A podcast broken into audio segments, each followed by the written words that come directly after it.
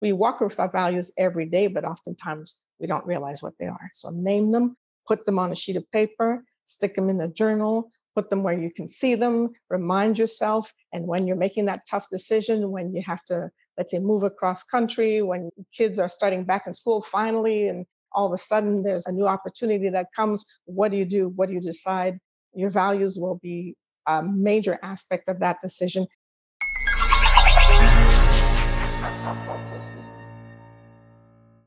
Hello, and welcome to Doc Working, the Whole Physician Podcast.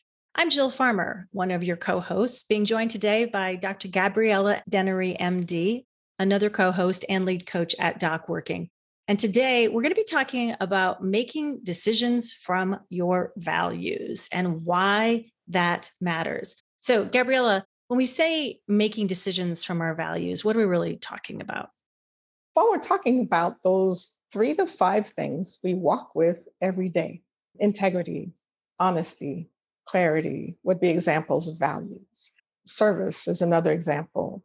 Getting promoted, you know, career aspirations, that's another value, or what's important to you. Really basically identify what is important to you as a human being in your in relationships, in your interactions, at work, at home.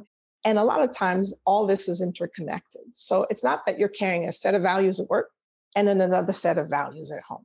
For the most part, it's the same or very similar list to be able to identify them when a person's at their crossroad moment and having to make some potentially life altering decisions. What's the foundation for that decision?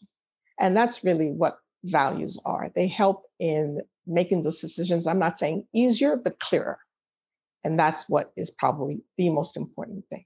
What do you think, Jill?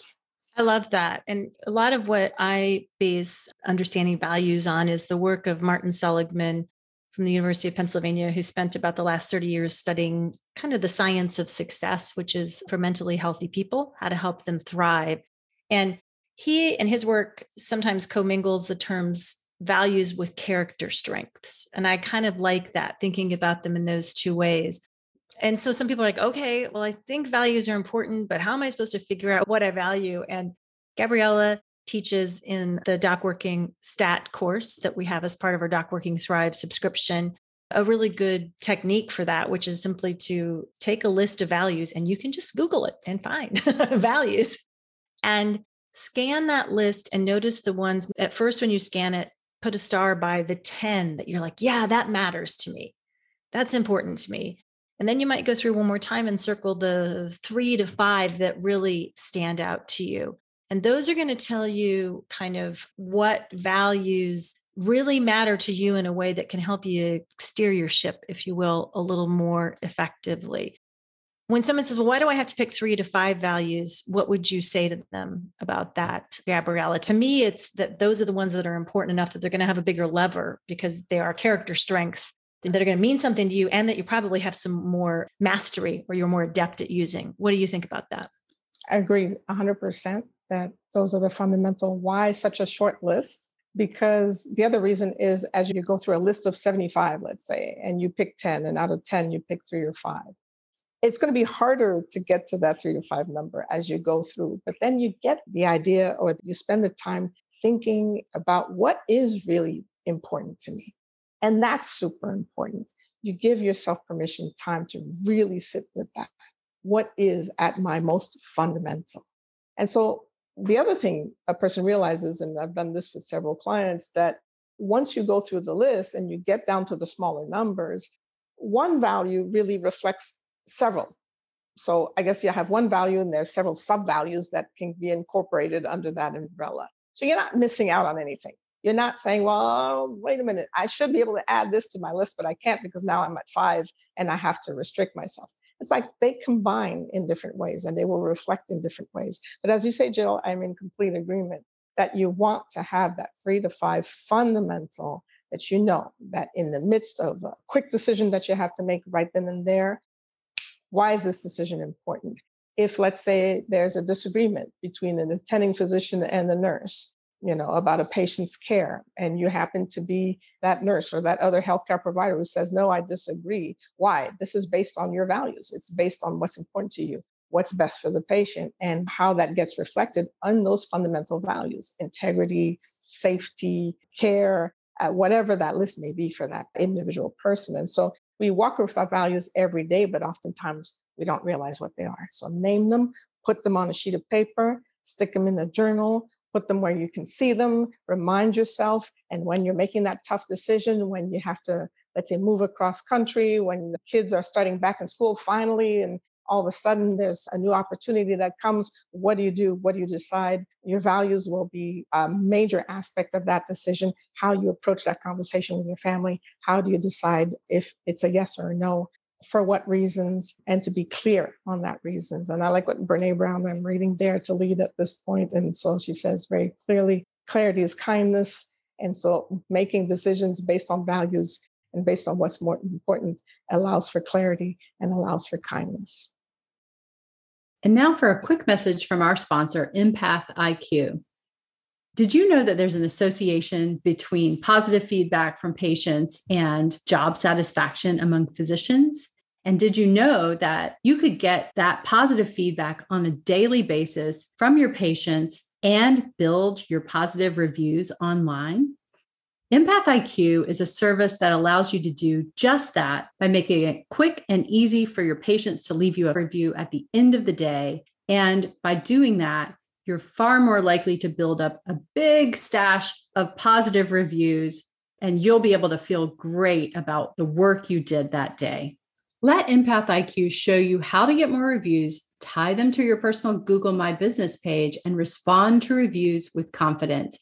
Visit empathiq.io, that's E M P A T H I Q.io, or call 858 375 5686. Mention that you're a Doc Working fan and get two months free. You've really helped me to reconnect to this and to learn a lot more about this. And I know about myself that there's a default coping mechanism of often being a people pleaser and making decisions based on what somebody else is going to like or not wanting them to be mad or not wanting them to be hurt or sad or having really any emotion about anything I do that's not positive. And so a lot of my decisions were filtered through other people's values or needs or desires. And that was really a coping mechanism. And it also was out of integrity with me and myself. And so for me to be reminded of coming back to what are those top values and character strengths, things like, you know, teamwork, curiosity, love. Those are big ones for me. Those are big values for me. And so when i get in a tricky situation if i think okay how can i express curiosity and ask questions before i get angry or defensive or fawning just to make the other person happy? It really helps me as you said get clear. And it just takes me through situations with more integrity. Sometimes it's hard to stand for the things that matter to me in situations where those are conflicting with what somebody else wants.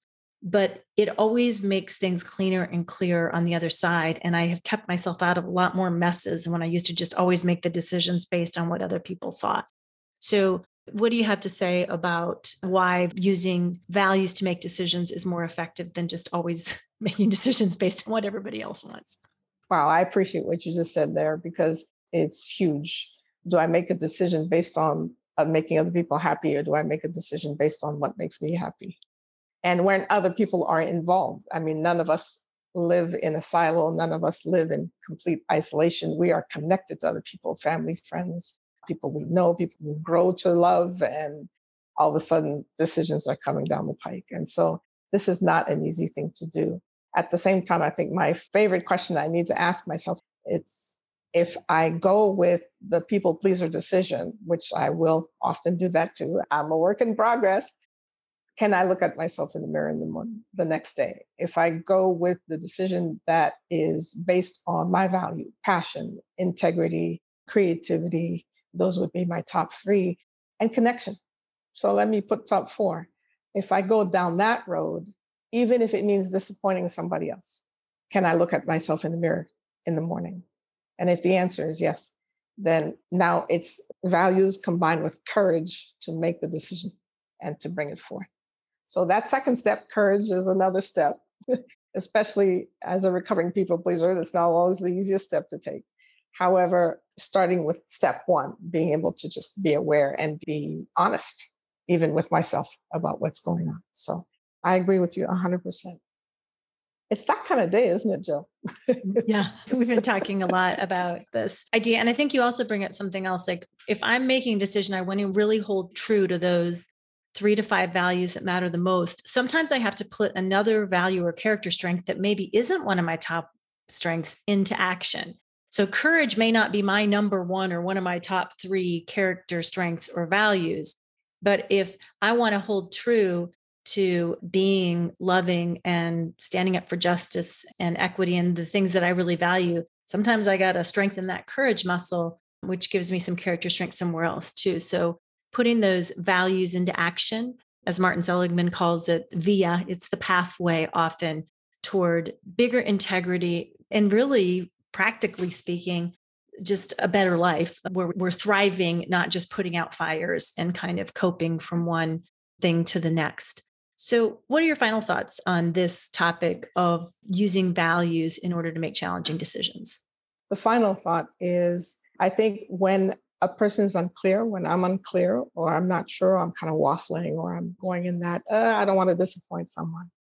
What happens is that that person, I'm not giving them their due. I'm kind of assuming that decision for them or assuming that responsibility for them, and I'm not giving them their proper respect. They're an adult they can handle it they can stand up. It's another form of let's get creative here. What's plan b? et cetera et cetera.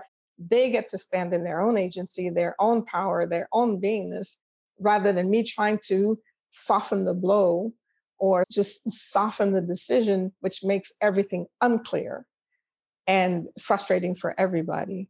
It's like okay let's deal with this decision. Let's make it clear. And then what happens is that people rise up to the occasion as well as the decision maker. Everybody rises up to the occasion. So, however difficult the moment might be, what happens after that, I think, becomes an incredible source of creativity and respect and love and growth. And so we have to look at the aftermath of the decision, not in terms of logical pros and cons that I do the right thing, that I not do the right thing, but really where it puts everybody else, even if it's going through a rough patch to get to that point and say, you know what, this worked out because it usually does. Yes. I, I hope it makes sense.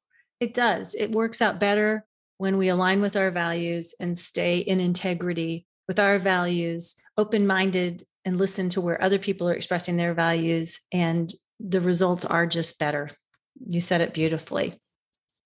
On behalf of Gabriella Dennery, MD, I'm Jill Farmer. Thank you for joining us for this Coach's Corner episode of Doc Working, the Whole Physician Podcast.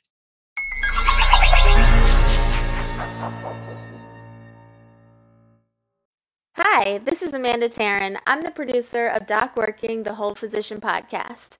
Please don't forget to like and subscribe, and thank you for listening.